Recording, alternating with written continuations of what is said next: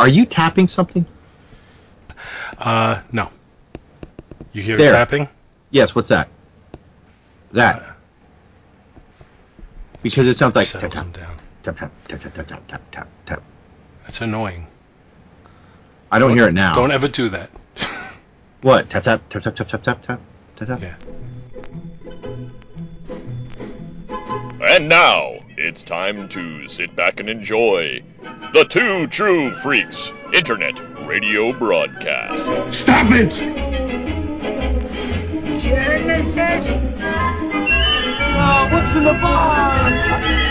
Disenfranchised by the modern comics industry, producer Paul Spataro, Dr. Bill Robinson, and Scott H. Gardner now Ply the time stream in a never ending quest to rediscover and reconnect with that unique brand of fun and excitement that can only truly be found in good old fashioned, randomly selected comic book back issues. Journey with them now. Back, back to the bins. I got nowhere else to go! I got nowhere else to go! I got nothing else. So I was gonna go to a comic book store today, but it was like uh probably 20 25 minutes out of my way and then it would have took me and then by the time I came back that 25 minutes to get where I was it would have probably taken me 35 minutes to get back to that point and then an extra 10 minutes on my ride home which was already going to be an hour so I'm just like I'm just going home I was told there would be no math. yeah, yeah. If if if Bill travels, it, plus I was trying to plan. I'm trying to gauge my uh, my gas mileage, what it's going to cost me. So I was I set the trip thing on the on the car to to tell me what my miles per gallon for the trip to and home is going to be. It was about 25, 26 miles a gallon. So that ain't bad. And it's like a 30 mile ride. So uh, you're getting ready to go to Comic Con, right? Next week. Soon? Next week? Week from today. Any good guests there you're going to try to see? Any comic book people? Uh, nobody that I'm specifically aware of at this point. Hmm. But it's quite possible. You know, usually what I do is I'll go down to Artist Alley and I'll see who the, you know, the older creators are. I'm really not interested in the current flavor of the month people. Yeah. Yeah, my LCS has been getting a bunch of people, um, but not nobody. But not nobody. Not anybody I really know. And I've also been reading that uh, House of X, Powers of X, or House of Ten, Power, whatever they want to call it. Eh, eh, eh. I'm not. I mean, it's it's it's a Hickman story. It's going to take a long time to get everything worked out. So that's really all I got to say about it. It ain't. It's not worth the price I've been paying, but it's been selling out so fast. Eight six seven five three zero nine. Is that who called? I think so. It's Jenny. Chenny. Chenny. Call from Chenny. Number on the wall. that was a this. That was like a robotic Christopher Walken. When I say Chenny, I'm thinking of uh, Arnold from. Uh, Jenny. is that is that from Commando? Yeah, Jenny. Uh, Alyssa Milano is Chenny. Jenny, yeah. Jenny, don't you lose my number. I don't think we did that joke in that. I should re re rewatch that. I'm trying to get on a local radio thing with my buddy. He does a well, not radio radio. It's recorded at the radio station. He does a podcast called I Got One For You, and it's a lot about different stories and stuff. And I was like, "Psh, you know, if you ever run out of some story ideas, I can always come on there if you want. He's like, yeah, sure. So we he's we've been going back and forth trying to figure out. You know, he's like, well, you could call in, but we did recording in the middle of the day. I'm like, uh, yeah, that ain't gonna work. I got a job.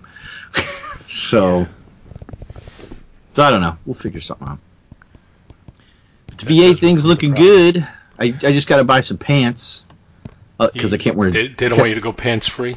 Nope, nope, nope. I can't Porky Pig it. I can't just walk around with a big long shirt. That is a shame. Well, what are you doing? I'm Porky Pigging it.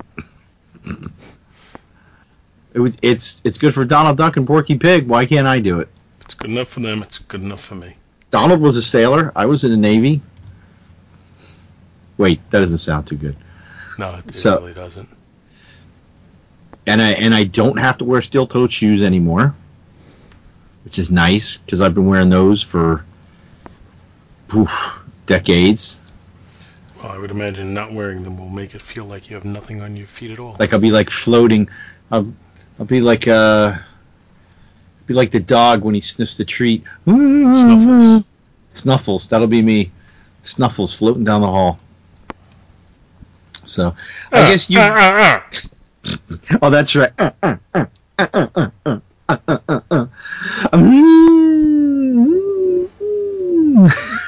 All right, Snuffles. I'll give you a biscuit. All right, so you want to bring this bad boy in? Uh, yeah, I've got I've got a belch sitting here. I'm trying to work it out. Come on. Mm. TMI, TMI. Oh. Why? I've been catching a TV show on one of the local channels, and it's got Lou Costello is like a guy that he's has a house or runs a house. I don't know. Okay, he's not playing the regular Lou Abbott. I mean Lou Co- Lou Costello character. It's like he's the head of this household. I can't I can't remember the name of the show, but it's not the Abbott and Costello show. Although I flipped through the other It's day a and it TV was series? yeah, it's a TV series. It's got something like the name Henry in it or Harry. You know, I guess I could just look it up real quick. There was a. Uh, And Bud Abbott was on one of the episodes. Then I saw a comedy routine the other day about what is it? It was like seven and twenty-one. It was about oh, paying yeah, the rent. They, they, they do the. Uh, he, does, he does it adding, subtracting, Yeah. uh, multiplying, and dividing. Yeah, I was just like, what? All right, whoops, that was the wrong thing to open. Let me open. I thought I opened Google. Well, he could have been on. Uh, it could have been on part of the Colgate Comedy Hour because that's really the only other thing. Uh, No, because it, it actually had. Wow, I just tried to Google Google. Ugh. Maybe this. Uh,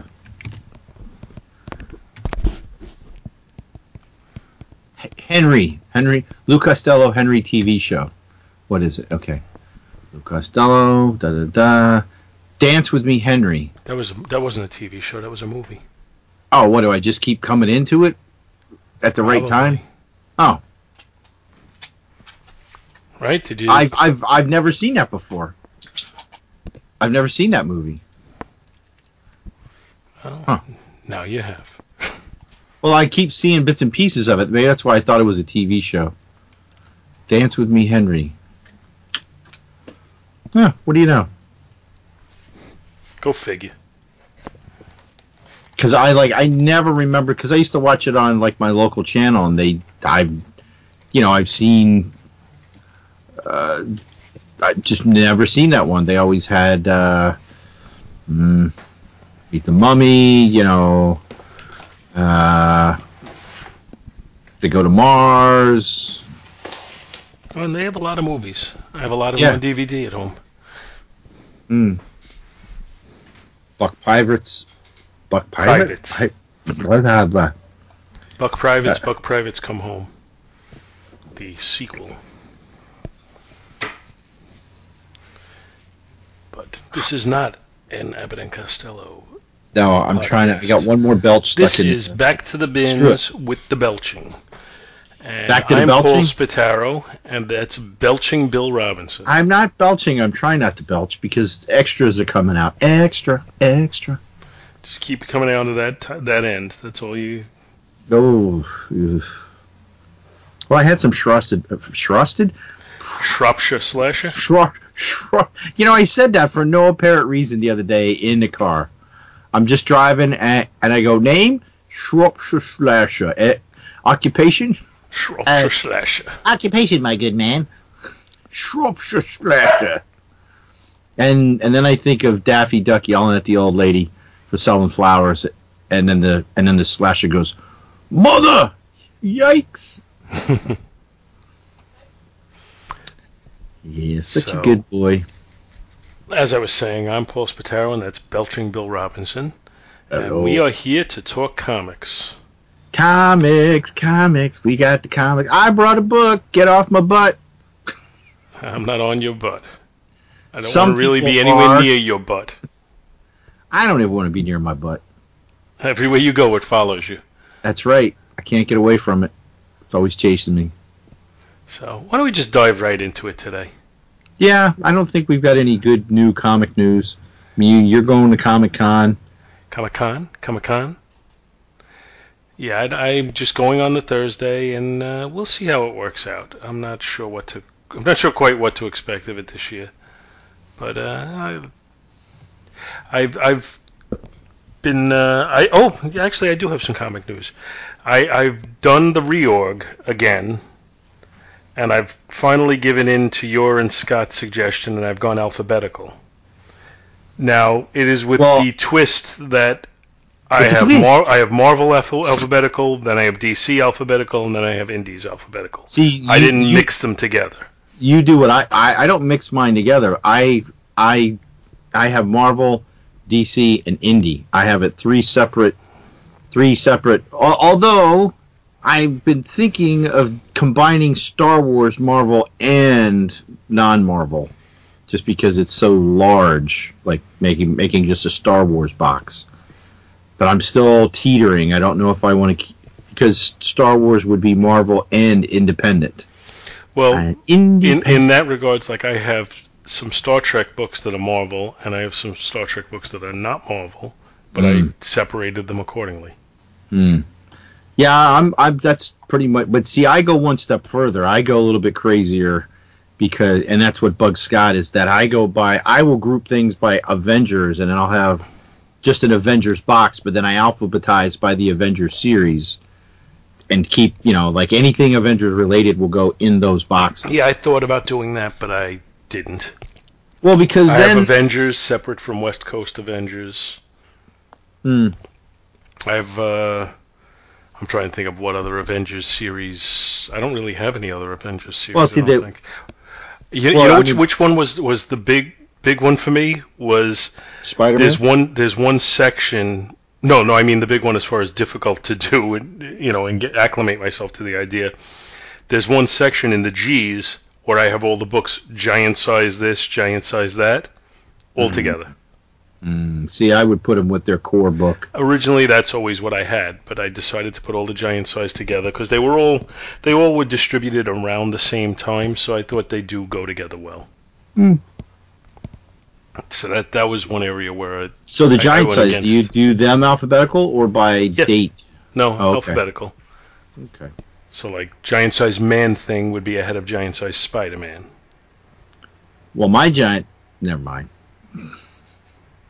It's gonna make a man thing. And now what I'm doing is I have the purge boxes, and I'm actually going through those. I've, I've already left, I think, four of them at Dario's house, so those four boxes are just going to be what they are. Uh, but the uh, the remaining boxes, which is still quite a few comics, I'm actually alphabetizing and listing them to make it easier post for me instead of just throwing boxes full of comics at them and say, "Here, lift it, list this." Mm. Yeah, you had sent me a message about something I was looking for with Omega Men, but uh, I only need the one that's. Of course, it's one I had a long time ago, and I, if it comes my way, great. If it's not, I'm not paying an arm and a leg for it, and that's the first appearance of Lobo because I could really give a rat's ass about the first appearance of Lobo, but plenty of people do, and it went up in price because of the they were supposedly going to do a Lobo series, but I don't know if they're still going to do it since they canceled the Krypton series that he was on. So who knows? Whatever. Well, that uh, what if issue. Uh, Oh, what yeah, If, what if uh, Jane Foster found the Hammer of Thor?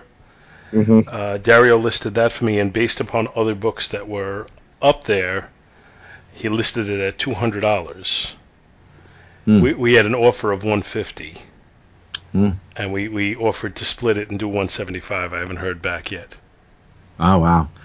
So I uh, went to a comic book store and saw. I don't know if I told. I might have mentioned this in a previous show that we lost to the ether that we have to record again. Um, I've got one of those multi-pack Marvel um, figures that you put together from buying the separate pieces. I don't think I don't know if you said this on a show, but I remember you telling me this story.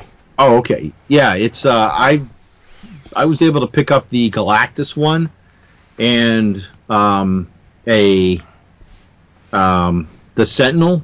Like it's from back in the I don't know, something like the 2000s or maybe the 90s. I'm I'm not sure when, but I walked by this thing in this store and I did a double take. I'm like two hundred dollars, and I go up to the guy. I was like, "You guys are selling that Sentinel for two hundred dollars?"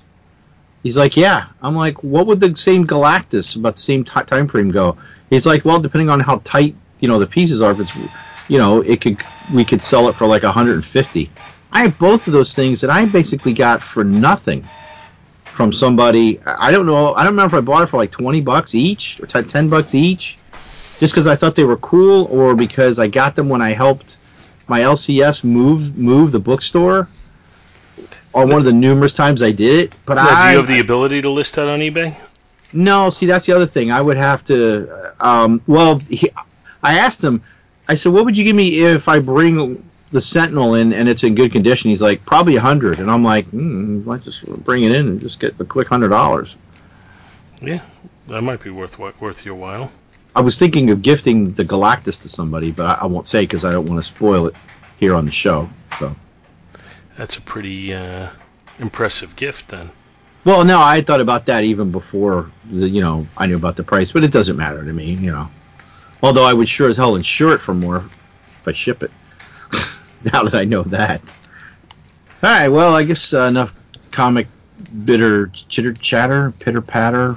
Pitter patter of little comics. Yeah, the flippity flip of little pages. So this time out, I brought Star Lord number one from Who? Star Lord.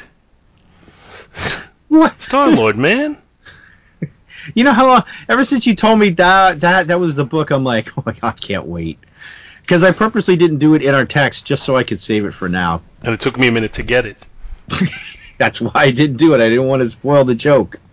So this is from December of 1996, and it is by Timothy Zahn of the uh, what you call trilogy, uh, Thrawn, the Thrawn trilogy uh, fame. and then other follow-ups and other um, Star Wars books. But that and is where he kind of made his name. Yeah, because you and I had a little banter pre-show texting where I said this is the second the second time, although for the audience it will be the first time because we lost the recording of the first time we discussed Damn you, Skype. Oh, Skype did it to us again, folks. We lost a whole two hour show on a new topic, and it was Scott, Paul, and I. And two hours lost the ether. And we will re-record that coverage, but it's never as good the second time around. No, well, that's why we need to wait a little bit, because then maybe things will just organically, freshly come back into our heads. So, but yeah, it won't be the same exact same show. But anyway, the one, one of the authors of the book we're covering over there, which we don't want to spoil it, so we're not going to say what it is, but it, was another Star Wars author. So now you can you can all quickly begin to to guess what we will be covering next, unless we've already mentioned it somewhere. I don't think we have. Yeah, I I think it's still hush hush. It's a kind of Hush, hush all over the hush. world. Thought I heard calling my name now. Hush. huh. Anyway, Star Lord. Star Lord. Who? Star Lord, man. Is that a giant blue penis in the background?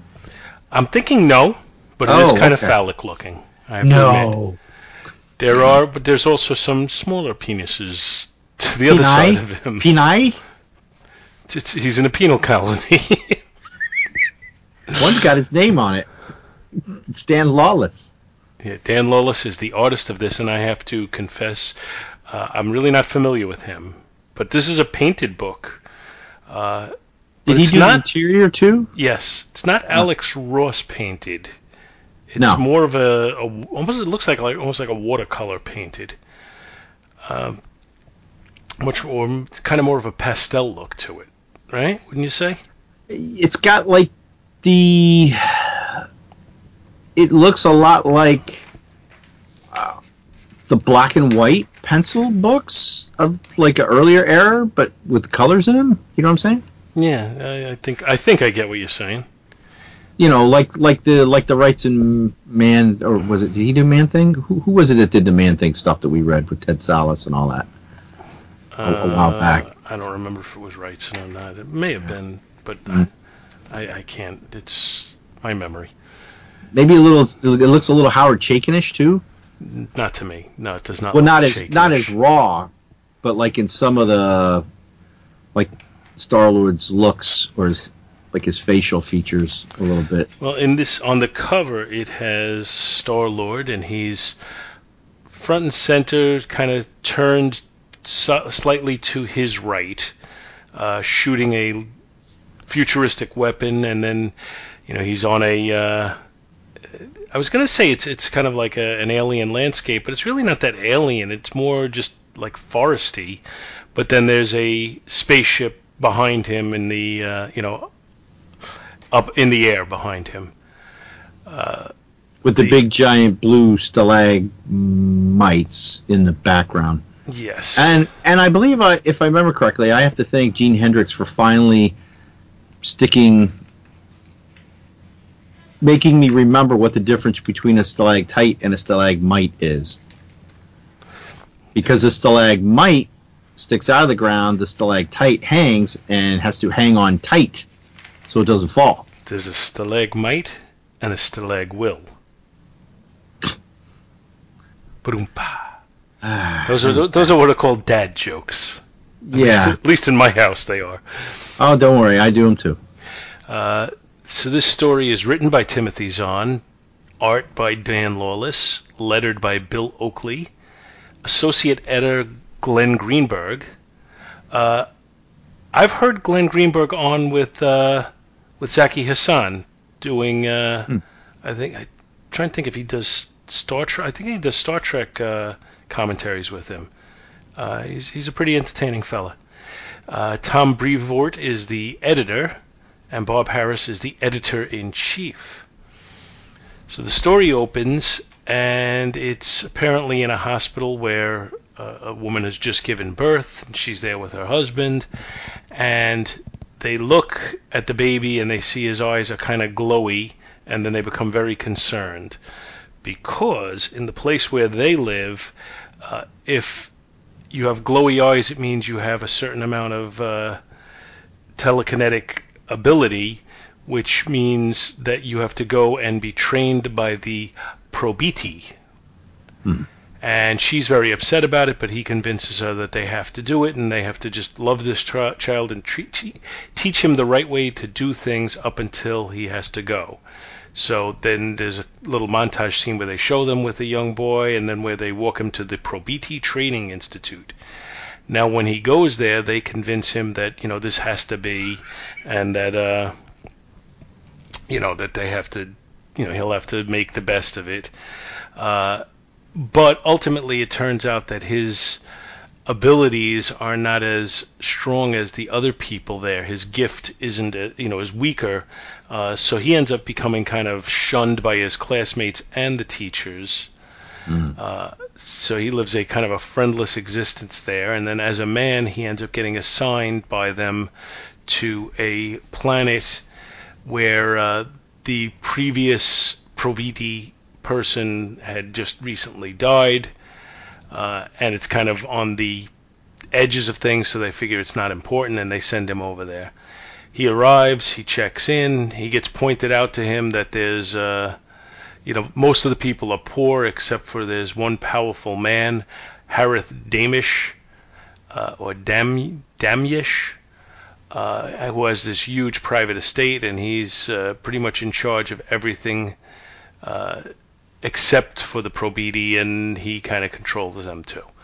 So anyway, uh, this particular uh, person, who I didn't give his name, it's Quarrel. It's Sinjin Quarrel, and I always get a kick out of the name Sinjin because Isn't that another name for Smith? in in in like Britain, Sinjin is it's spelt Saint John, and they oh. pronounce it Sinjin.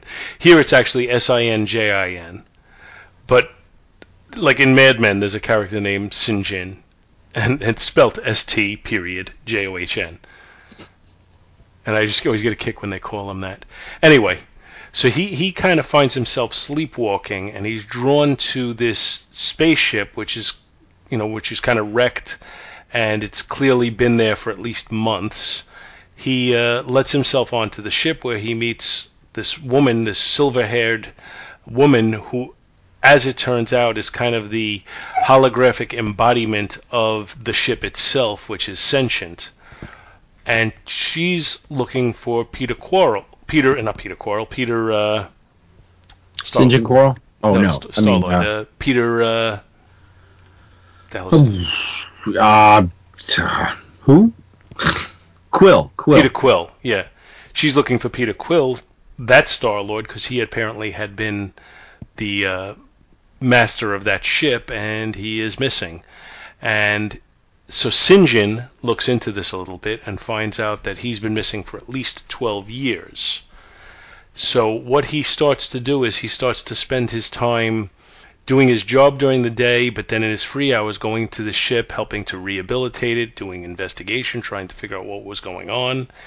Uh, in the meanwhile, the uh, the the rich guy, the rich dude, uh, kind of sees that this is going on and wants to find out what's happening. They they he uh, they're being tracked by a disc from the ship and they shoot it out of the air and they take control of it. Uh, by the way, uh, he calls the living embodiment of the ship Rora, short for Aurora, which is the name he gave her. So the uh, the bad dude and his main henchman try to board the ship, and Sinjin is kind of at a loss of what else to do, so he puts on Peter Quill's Star Lord outfit and confronts them ultimately having to shoot Quill's weapon, which is uh, an elemental weapon that apparently can shoot fire, air, water, or earth. Uh, so they they uh, they left they're left licking their wounds and they take off, but he knows that this isn't going to be permanent. The problem is she still needs her data disk that they had shot out of the air, and because otherwise, if they are able to get it to get it and kind of reverse engineer it, they're going to become even more powerful than they were. They send over a couple of ships, and at this point, Aurora is well enough to take to the air. They uh, defeat those two ships, uh, and then they start heading into the uh, the stronghold where that disc is being held. Because, as she says, if Damish can unlock those secrets, there'll be no stopping him. To be continued. Now, I don't think I did this book justice, to be honest with you, with my uh, synopsis here, because I actually found this quite entertaining to read, and I don't think my synopsis was nearly as entertaining as the reading was. Uh, I I really like this, and I think there's two more issues to this miniseries, so I definitely want to read them. And that's one of the keys to me to a successful book, especially a successful book that is playing with a character uh, who I've never met before, even if he is taking on the mantle of a character that I'm somewhat familiar with. Although I'm only vaguely familiar. I, actually, I think everybody was only vaguely familiar with Star Lord at this point because I don't think he had uh, all that many appearances. I think the original Peter Quill Star Lord at this point had only appeared like maybe three or four times at this juncture. Hmm But I did find this to be interesting, and I want to continue reading it and see what goes on with it. It like I said, I think it lasted three issues. Uh, yeah, three issues in 1997, and then, as far as I know, there was not a Star Lord comic, although he did appear in obviously in Guardians and in. Uh, Well, I the, think he uh, appeared the in Annihilation. Yeah, he appeared in those books, but there was not a dedicated Star Lord comic, as far as I know, until 2014. So there was quite a, quite a gap in between series. But uh, you know, I, I definitely enjoyed the story. The artwork, I'm a little hot and cold on it. I like it, but it's a little muddy at points for me, and it's not really totally my cup of tea. But it's seems I think it's pretty well done, and there's a couple of images that I think look very good. But overall, like I said, it's not totally my cup of tea as far as the artwork goes. What'd you think? Yeah, it's uh, been just perusing, looking at the art. They're pretty pictures. Uh, I'm just noticing, like on the ship, the ship is very stark, but the sh- the ship is drawn really white and plain. A lot of weird um, angled surfaces. I mean, a couple archways, but it's got all this intricate design, and then uh, so it doesn't. I don't think the artist art can really do that much justice because there's not a lot to work with. But then some of the ones where it's on planets and like palaces and um, flora and fauna, I I think it kind of picks up a little. It looks a little more meaty. I guess would be a good. You know, Mm-hmm. it's got a little extra something to it. A little something, something. A little something something. Yeah. The the space fly. Uh, I mean the the flying is pretty cool looking too. Yeah, and I thought the story was fairly intriguing to see where it's going to go. I mean, I don't think it's necessarily going to be anything groundbreaking, but it's going to be interesting to see how they wrap this up. And then, uh, you know, they they make reference to the fact that Peter Quill is missing, but they never actually say he's dead or anything. So it's easy enough to go back to him again at some point. But it, I'm curious to see how that went.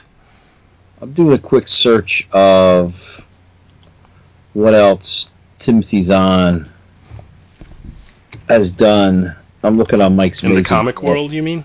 Yeah, because we did this with the other author. Uh, okay. In the episode I you had- shall never hear.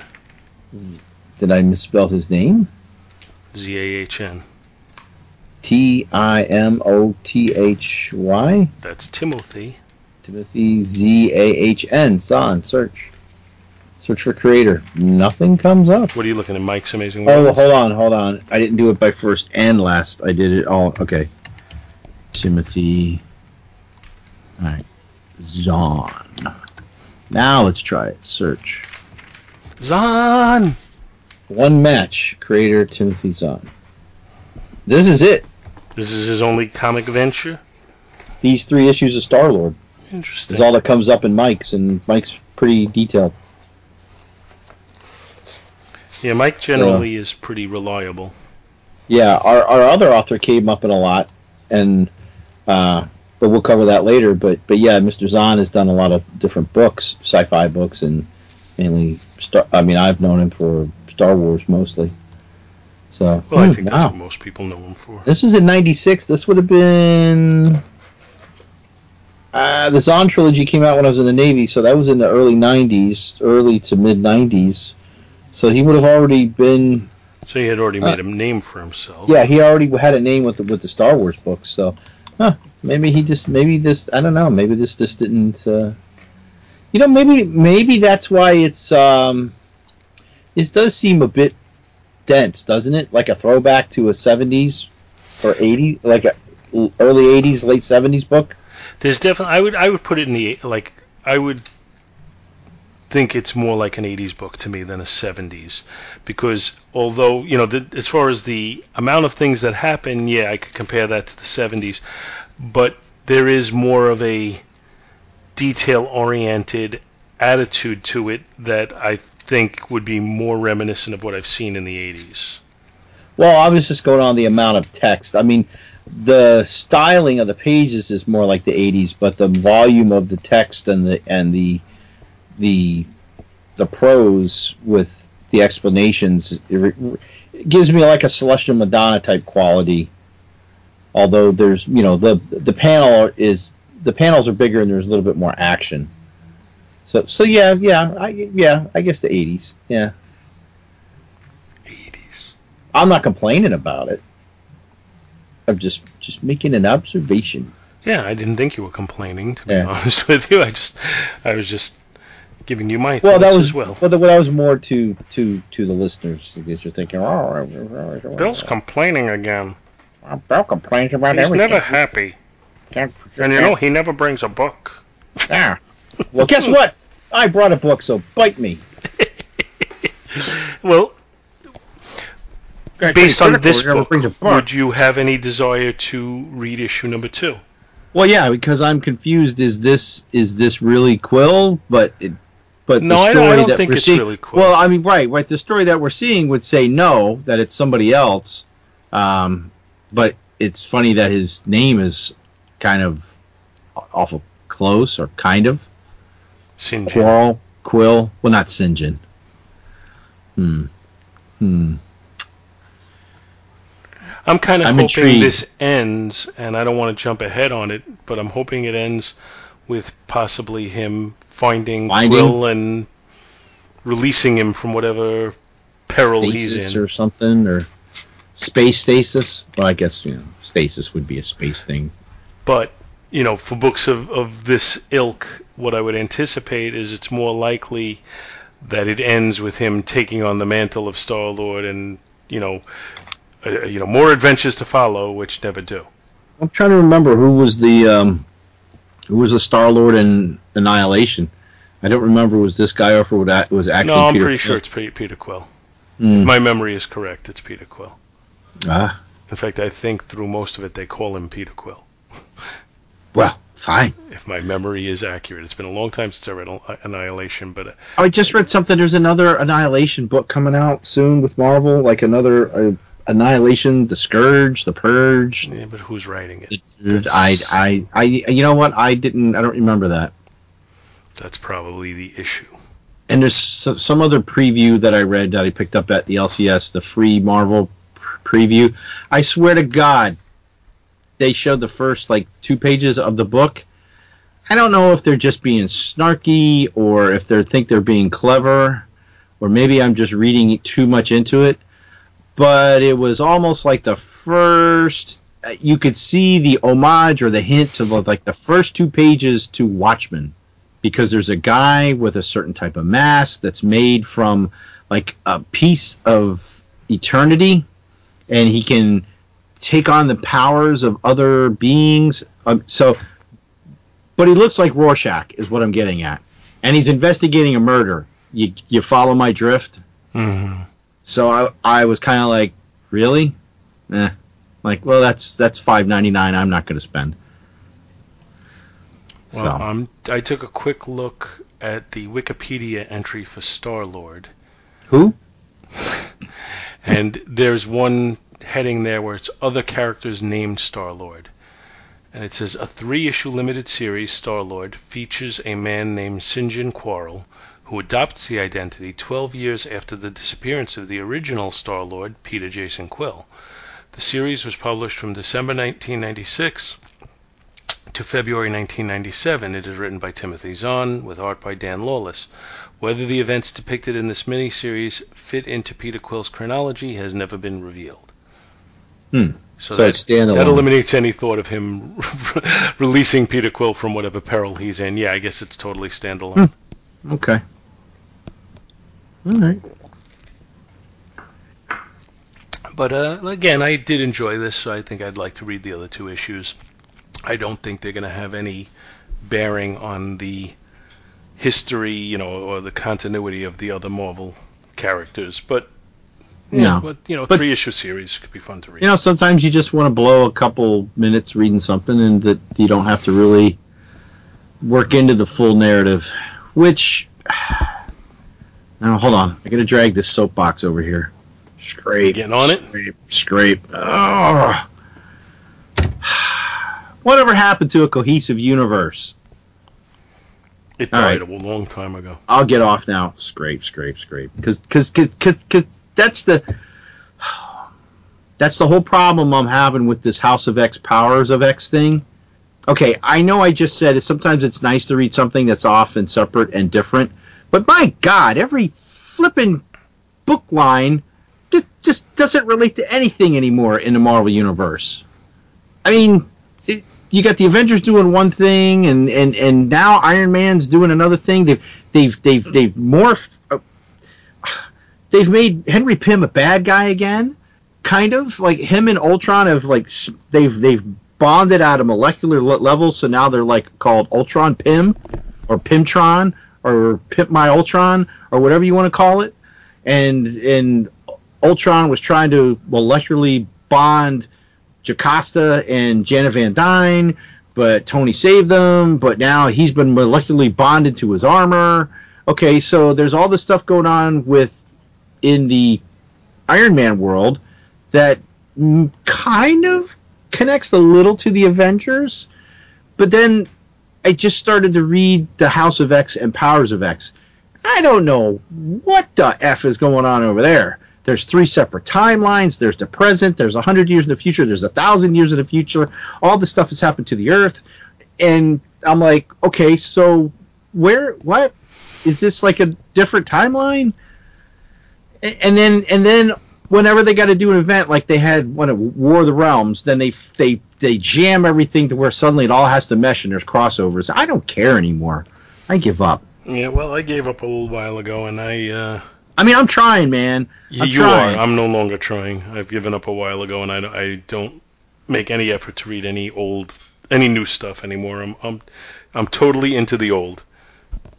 but it but it's like they're relaunching and pushing the X Men, and the X Men are just doing their own thing now, and it seems like, from what I could tell, it's totally different. I don't even know if it's the same universe. I mean, I don't know. And then uh, I, And I don't give a darn.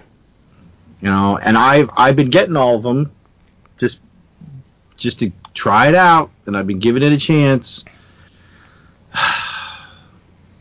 now, once I'm done with the once I'm done with the six issues of House and Power, I'm I'm not going to continue. I, I'm going to go back to my, you know what? If I find it in a dollar bin, I'll buy it. And and I'm tempted to do that with uh, a couple other books I've been getting. I'll probably still keep getting my Avengers books because they've been doing good. Maybe my Iron Man. Fantastic Four is on the bubble. So, however, I have been getting the the Secret History or the History of the Marvel Universe by Mark Waid. It's it, it's a good uh, sitting on the toilet reading book because it's the history of the Marvel Universe, and then after you read that, there's the annotated section in the back of the book. So if you sit there and read the whole thing, I guarantee your legs will go numb before you're halfway through it. Because you're going to be sitting there for so long reading it. Good to know. All right, I'm off my soapbox. All right, so let's let's rate this. Uh, the Sorry, I didn't quite catch that. I didn't say anything to you. See? See? Skynet. That's why I don't have those things in my house. You and Scott are doomed. You don't have an iPhone? It doesn't talk back to me. I Hey, don't use Siri. I don't use it either. Well, then why does she? Uh, you must have something She's turned lonely. on. What can I tell you? Yeah, I'm uh-huh. hot. Okay. Yeah. Oh yeah. Yeah. The phone. Ooh, Paul, you're so hot, baby. Oh, baby. Siri, what is my name? You're Paul, but since we're friends, I get to call you handsome. oh my God. you two guys. You two guys. You are the problem. I do not have smart devices in my house. And Yeah, don't no you dare try to insert some joke there. Jen seemed pretty smart. I have hum- I have smart human beings in my house. I don't. Uh, uh, Siri, can you tell me if I need food? breathe, stupid, breathe. Let's see. Siri, can you tell me if I need food? Here's what I found. Just give me restaurants. Anyway, so the cover, I kind of like it, but I don't know. There's something about it. I think it's just the the coloring. I think it's too pastel for me. He looks a little too beefy. He he, he is, but I think that's his character model. I think when he's inside, he's, he's he looks kind of beefy Oh, maybe too. the suit makes him a little beefier. I think it's to distinguish him from. Oh yeah, yeah, Quill. yeah. He is kind of beefy on the inside too. Yeah, yeah, yeah, yeah. You're right. It could just be the angle. He's got. He's he's at a weird angle, turned and shooting. He he's in the. Uh, you know what he's in? He's in the Han Solo uh, stance for shooting. Yeah, kind of. A blaster, but not So- as high up if he, he was shooting. I think it's a good cover. It's not an outstanding cover though, so I'm going to say a B minus. The interior art, again, I like it, but it's just a little, a little muddy to my tastes. So I'm going to say I'm going to also say a B minus on the interior art. Uh, the story I found it intriguing. It was a quick read, but a meaty one at the same time. So I'm gonna say an A minus on the story, and overall I'll give the book a B plus. Uh, I'll give the cover a B for giant blue penises in the background.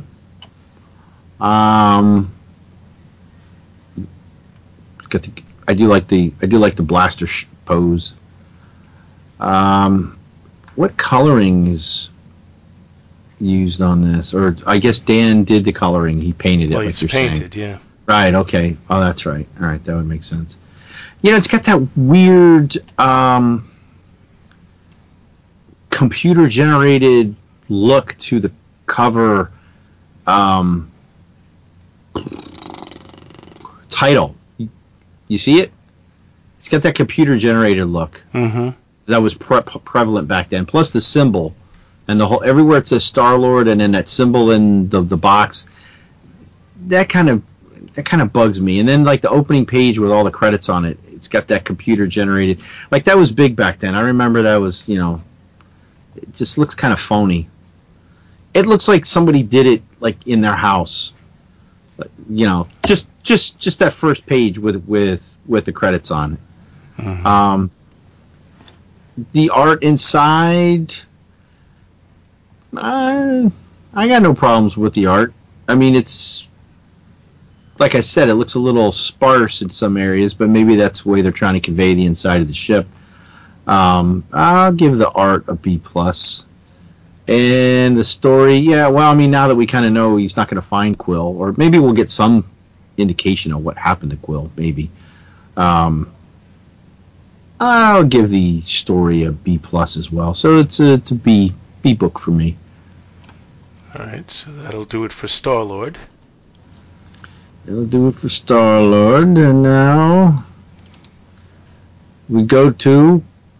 But wait, don't leave, everyone. I have a book. Bum, bum, bum. Yeah, ah, believe it or not, yeah.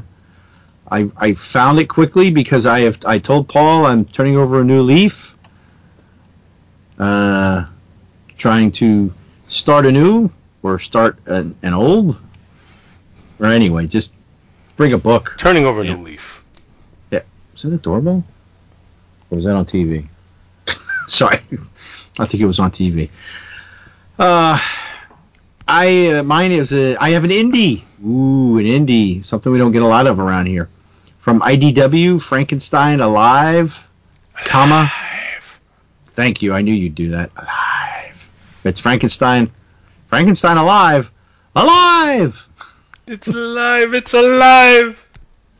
Uh, the cover has uh, oh oh, and it the art is by Bernie Wrightson, uh, which apparently was one of the um, I guess one of the last things he did.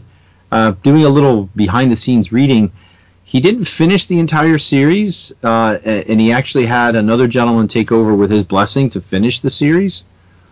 Um, he had uh, it says the final chapter was by Kelly Jones at Wrightson's request, who stepped in to complete the series upon the comic book Legends untimely passing. So this book came out in uh, 2012, uh, about May, May of 2012. And again, IDW. So I don't have a pre. I didn't write a synopsis. I didn't do a synopsis, but the book is pretty easy to follow. We open on a carnival. If I had to guess a time frame by looking at this, although it's kind of hard because they kind of show it like in the country, I would guess this could be anywhere from the what do you say, 30s to 60s, 1930s to 1960s, because it's hard to pin it down by what little we see Yeah, it is difficult. because it's like a traveling carnival. I mean, it's literally like you see like one a couple trucks, but those trucks look like they could be 30s or. It's too hard to tell. There's no way to actually pinpoint it down by the little bit of information we're given in this first issue, at least that I I was able to find, because it opens on a sideshow um, at a, a at a carnival, and the narrator is is you know, going on, you know, saying I'm not what they expected to see. Legends have distorted their image of what I am, and he goes on, and you know, the carney's barking, you know, oh, come and see the great, da da da da. Ladies and gentlemen, behold the Frankenstein monster, and so you're starting to figure out, okay, this narrative is this really coming from the Frankenstein monster? And he's just standing there, and the crowd's like, "Whoa, well, what is this? It's not doing anything. I pay, I want money back." And some guy throws a tomato at Frankenstein. Oh, excuse me, the monster. And he wakes up and rah, screams at them, and then they all run out, and he's just he kind of like shrugs, wipes the tomato off his forehead, and says, "It's a life." And then later you later you see him with the rest of the carnies. He's getting his money, and he's sitting down and basically having dinner with the rest of the freaks in the Now, freak the, show. the guy calls him Frank, so I guess they go by the name Frankenstein for him. Yeah, the, yeah. The one guy's like, "Good crowd tonight, Frank. Heard you cleared the tent in record time." Time, and he goes, "Mmm, crowd good." And the guy says, "Funny." but it's so then then he sits down uh, and eats eats his dinner with the rest of the freaks while the fat lady is uh, telling a story about how uh, the time she uh, about the first time that she sat on her husband. And he said, yeah, he says Frank Frankenstein is just a stage name like Tad the Frog Boy or Shelley the Turtle Girl. Girl. In reality, I do not have a name. My creator na- never gave me one. So, so then he we go into flashbacks to where um, he's um, actually confronting the the ghost of his creator in the in the Arctic, and basically buries himself in the cold because he wants to die. And then he remembers the um, you know when when he first rose, his early life, running from crowds, and then again he's frozen back in the ice, thinking like his last thoughts are, oh, maybe I I could have burned myself to death or destroyed myself if I'd taken the wood from from the captain's ship. And if you've read the Frankenstein novel, you know what's going on a little bit. So this is directly connecting things to the Frankenstein novel. Um, and then it then it says as icy tomb melts, he wakes up. There's basically some type of volcano in the distance, and he decides, and he's being jibber jabbered and tor- tormented by a ghost of his creator, and he decides he's going to climb the mountain and throw himself in it, have a Viking funeral, and then he's basically buried by a sea of uh, like molten mud, and we kind of, you know, it's like basically he's encased in it, and it says to be continued. And then there's a couple interviews I didn't read through these fully yet that talk about Bernie Wrightson and how he how he came in contact with with the Frankenstein monster and how he would be linked to it. Which, when I have time, I didn't have as much time tonight to read through this as I wanted. Uh, I don't think you did either, Paul. No. So there's a lot of extra material in this book to go over, which I'm going to do at a later time. So basically, that's where it ends, where he's encased now in like some type of volcanic type mud. So obviously he's going to get out. I think this is only a four issue series, and we'll figure out how he gets to somewhat of a modern day and is traveling as a as a carny. So that wasn't too bad of a synopsis, I no, think. That's fine. You know, I mean, I could, you know, there's no sense in going page by page, but so we've got Ber- Bernie The Wrightson artwork here. in this is gorgeous. Yeah, that's why when I stumbled across it, I was like, oh wow, this is awesome. And he even differentiates. I think he differentiates. There's like three different time periods. There's the Carney. there's the modern day, looks a certain way. Then when he's in the mountains, it kind of looks the same at first. Then when he goes into the flashback, it's got more of a a softer, like older black and white comic. Um, Most of this, it's not fully in black and white. There's the only place there's usually color is in backgrounds, like in the sky.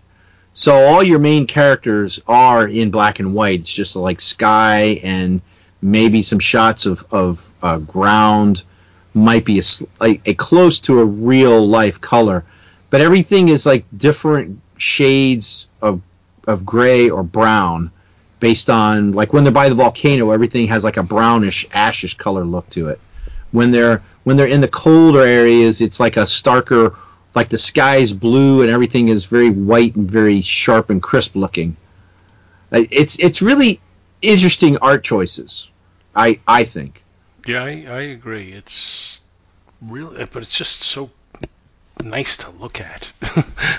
yeah yeah the detail work is tremendous. Uh, like you said, there's just the touches of color just to give it a little mood lighting almost. But Yeah. that's about it. Uh, I don't think I don't think I have access to any other issues of this series, and I would like that if only to uh, finish to, the to see the artwork. Uh, the story itself isn't bad, but it's kind of like I'm left off wondering what I'm going to think about it when I'm done with the whole story. I didn't I didn't get enough in one issue to feel like okay this is good. Uh, I want to see where this story goes. It's more wow this is pretty. I want to see more of it. Uh, and but it's not oh this story is bad either. Excuse me either.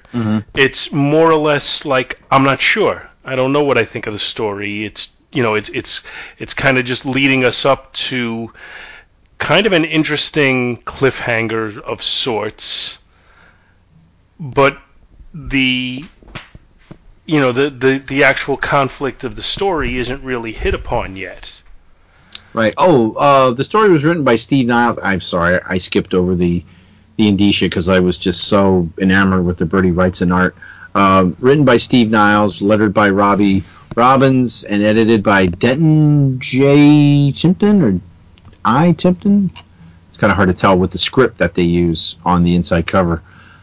I I do have to say that I, I'd have to go back and look at other Bernie Wrightson drawings of Frankenstein, but here he looks a lot like Swamp Thing.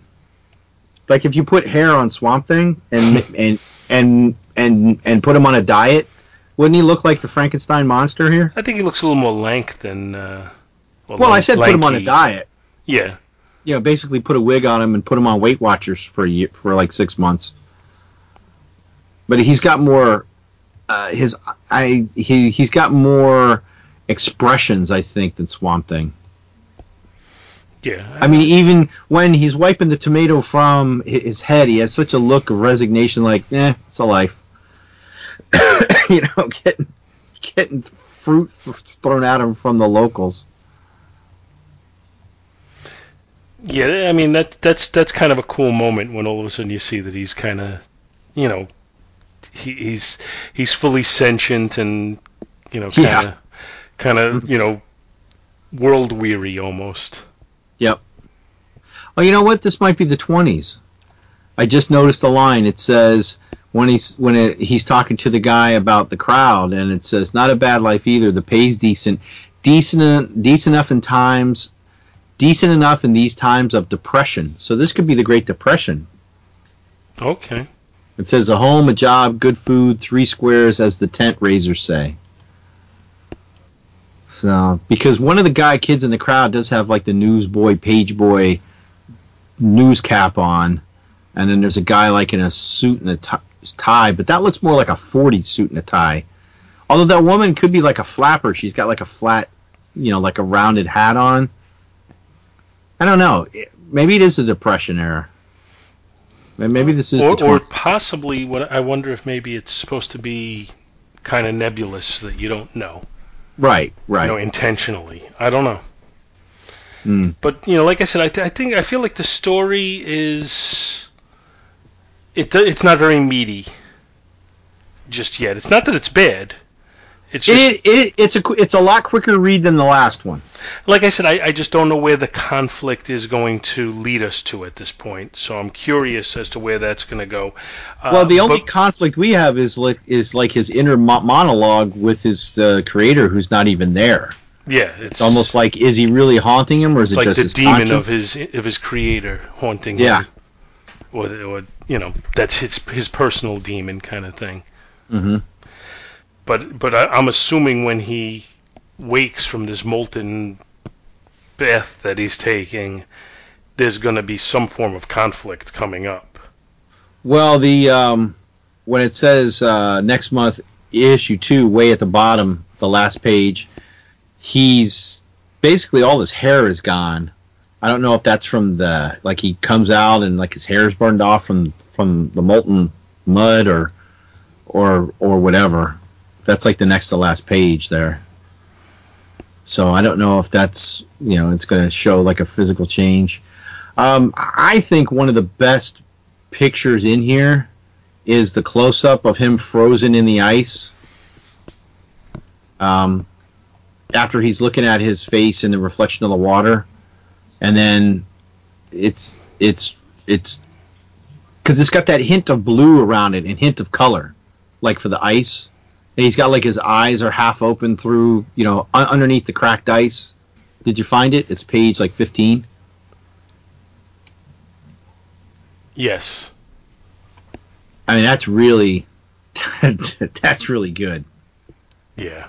That is that's just just I mean, I I don't know how how, how he did, did did he draw the original and put that over it, I think he like- had to do something like that, or or just create the effect over it, because or yeah, or did they just create? Yeah, did they just digitally create the effect over it, or it's just like how was that done? I don't know. I just don't get the feeling Bernie Wrightson did a lot of digital artwork. True, true, yeah. I I I don't know that he didn't, but I never got the impression that it was. Hmm. See, I didn't think he. Well, I don't know how long this project was taken because I know I met him at a comic convention um, here in Tampa, and then he passed away soon after that. So, just looking for his. Uh, da, da, da. Oh no! See, he died in 2017, but I don't know how. I haven't really gone into detail to see how long this uh, this took because there's the you can buy it as a trade from IDW. It says available October 2018. So maybe they were working on this quite a while. Maybe I, I my my gut feeling is I would I would love to have the trade just for the artwork. Hmm. Not that the story is bad. I have to keep qualifying that, but the story No, there's just not enough seems of- run of the mill to me so far. But the artwork is just knocking my socks off. hmm You know, I'll I'll make no bones about it. I'm giving the artwork an A plus. buy it digitally for 9.99, or you can buy by print for 24.99. Uh, maybe I'll, you know it's something I might keep an eye open for at New York Comic Con when I'm walking around and they have those uh, booths where Standard they have trades, the uh, yeah. The trades for you know five dollar trades and stuff like that. I may purposely try and look for this. Well, Steve Niles did 30 Days of Night, which uh, you know that's one like the the vampires up in up in Alaska or Right. like the Arctic Circle. Uh, Victor Frankenstein's cobbled together creature continues its adventures, embarking on a journey to discover his own humanity. This collection includes the four-issue series, along with an extended gallery selection of never-before-seen layouts and pencils by Wrightson, all scanned from the original art all scanned for the original art. Additional art is supplied in the final chapter. This is part I read earlier by Kelley Jones at Wrightson's request. So maybe they took a while on this. Like I don't know what when the second issue came out. Oh, they did say next month, but maybe he had to take a break. Not sure. Let me see if I can find something on that. You know, he didn't look on Mike's, but I don't know if Mike has IDW in Oh, his let me uh, just do a quick Google search on it. Frankenstein Frankenberry. Count Chocula. live IDW.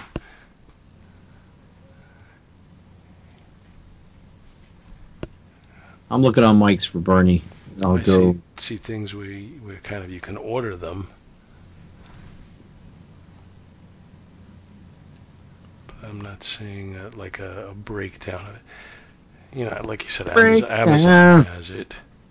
Yeah, I think that's what I found. I found like on IDW and on Amazon. but I don't see like a Wikipedia page or something where they just you know where they'll give you the the breakdown of the uh, releases. They do have uh, covers, you know, in the Google search, which actually some of them look pretty cool. I don't know if Yeah, Mike- I don't know if they're variants or if there were you know how many issues there are. Mike's doesn't have anything. Uh, let me try Frankenstein. Search.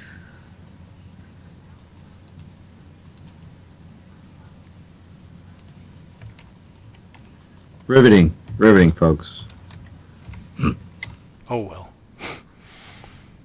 So Frankenstein. Frankenstein.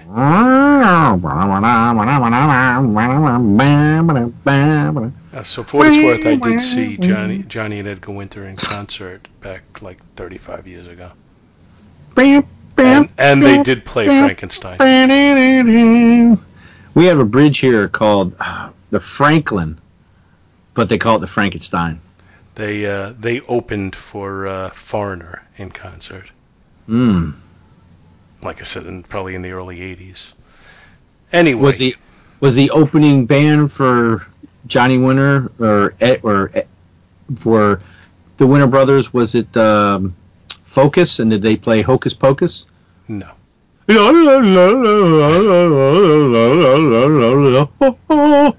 You know that song, right? Yes. Or uh, what's another good one that's old like that? Uh, oh, who who is it? Who sings "Your Love Is Like Oxygen"? Uh, sweet. Sweet, that's it. Your love is like oxygen. You get too much, you get too high. Not enough I, in I'm very impressed with myself that I got that. I thought it was sweet, but I was going to say squeeze, but I'm like, no, I know it's not squeeze. Squeeze, Squeeze is black coffee in bed, or t- or um, crawling from the not crawling from the wreckage, uh, pulling muscles from the shell. t- t- uh, tempted by the fruit of another. Tempted, yes. That's one of my favorite Their songs. their greatest hits album is awesome. Mhm. But we should rate this book. Oh well, we know what we're going to rate this book. Uh, I'm going I'm going to give the cover an A. I'm going to give the interior art an A plus, and I'm going to give the story a B because I feel it's a little complete, and I'm giving the book overall an A. just because you're wanting more. If, if you knew more of probably the rest of the story. Well, plus, oh, you know what? I think I'm going to give it an A because there's a lot of extra material. Well, you know what? The extra material is not part of the story, so technically I should not include it. There's a long interview thing between the. Uh, there's like. Well, this is just part one, in which we explore how Wrightson first came in contact with the creation to which he would forever would be forever linked, and it's Niles and Wrightson going back and forth for like one, two, three pages, and then Frankenstein or the Modern Prometheus by Mary Wollstonecraft, uh, Wollstonecraft, Wollstonecraft Godwin Shelley, and I believe it's letters she has written. She had written. So, hmm, interesting.